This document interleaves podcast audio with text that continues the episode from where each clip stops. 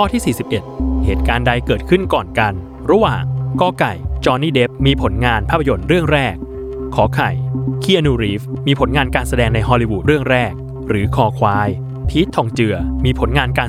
วายพีททองเจือมีผลงานการแสดงเรื่อ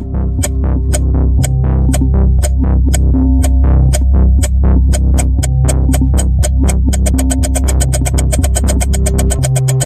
แรกสิบวินาทีจับเวลาหมดเวลาเฉลย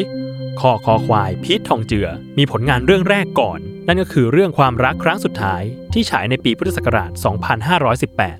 ตามมาด้วยข้อขอไข่คีอานู รีฟส์มีผลงานการแสดงในฮอลลีวูดเรื่องแรกคือ Youngblood ฉายในปีพุทธศักราชสองพันห้าร้อยยี่สิบเก้าและข้อกอไก่จอห์นนี่เดปมีผลงานเรื่องแรกคือ A Nightmare on Elm Street ที่ฉายเมื่อปีพุทธศักราชสองพันห้าร้อยสามสิบสี่